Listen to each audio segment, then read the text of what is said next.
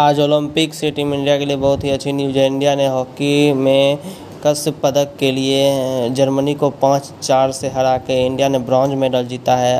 After long time India win the bronze medal. बहुत ही लंबे अरसे के बाद टीम इंडिया ने ब्रॉन्ज मेडल जीता है। लगभग 41 साल बाद इंडिया को ये सपना साकार हुआ है और भारतवर्ष के लिए बहुत ही गर्व की बात है। इंडिया अभी तक तो कोई गोल्ड मेडल नहीं जीत पाया है, लेकिन ब्रॉन्ज मेडल जीता है। आज 41 साल बाद हॉकी पुरुष हॉकी टीम ने ब्रॉन्ज मेडल जीता है, इसलिए मैनी कॉन्ग्रेचुलेशंस।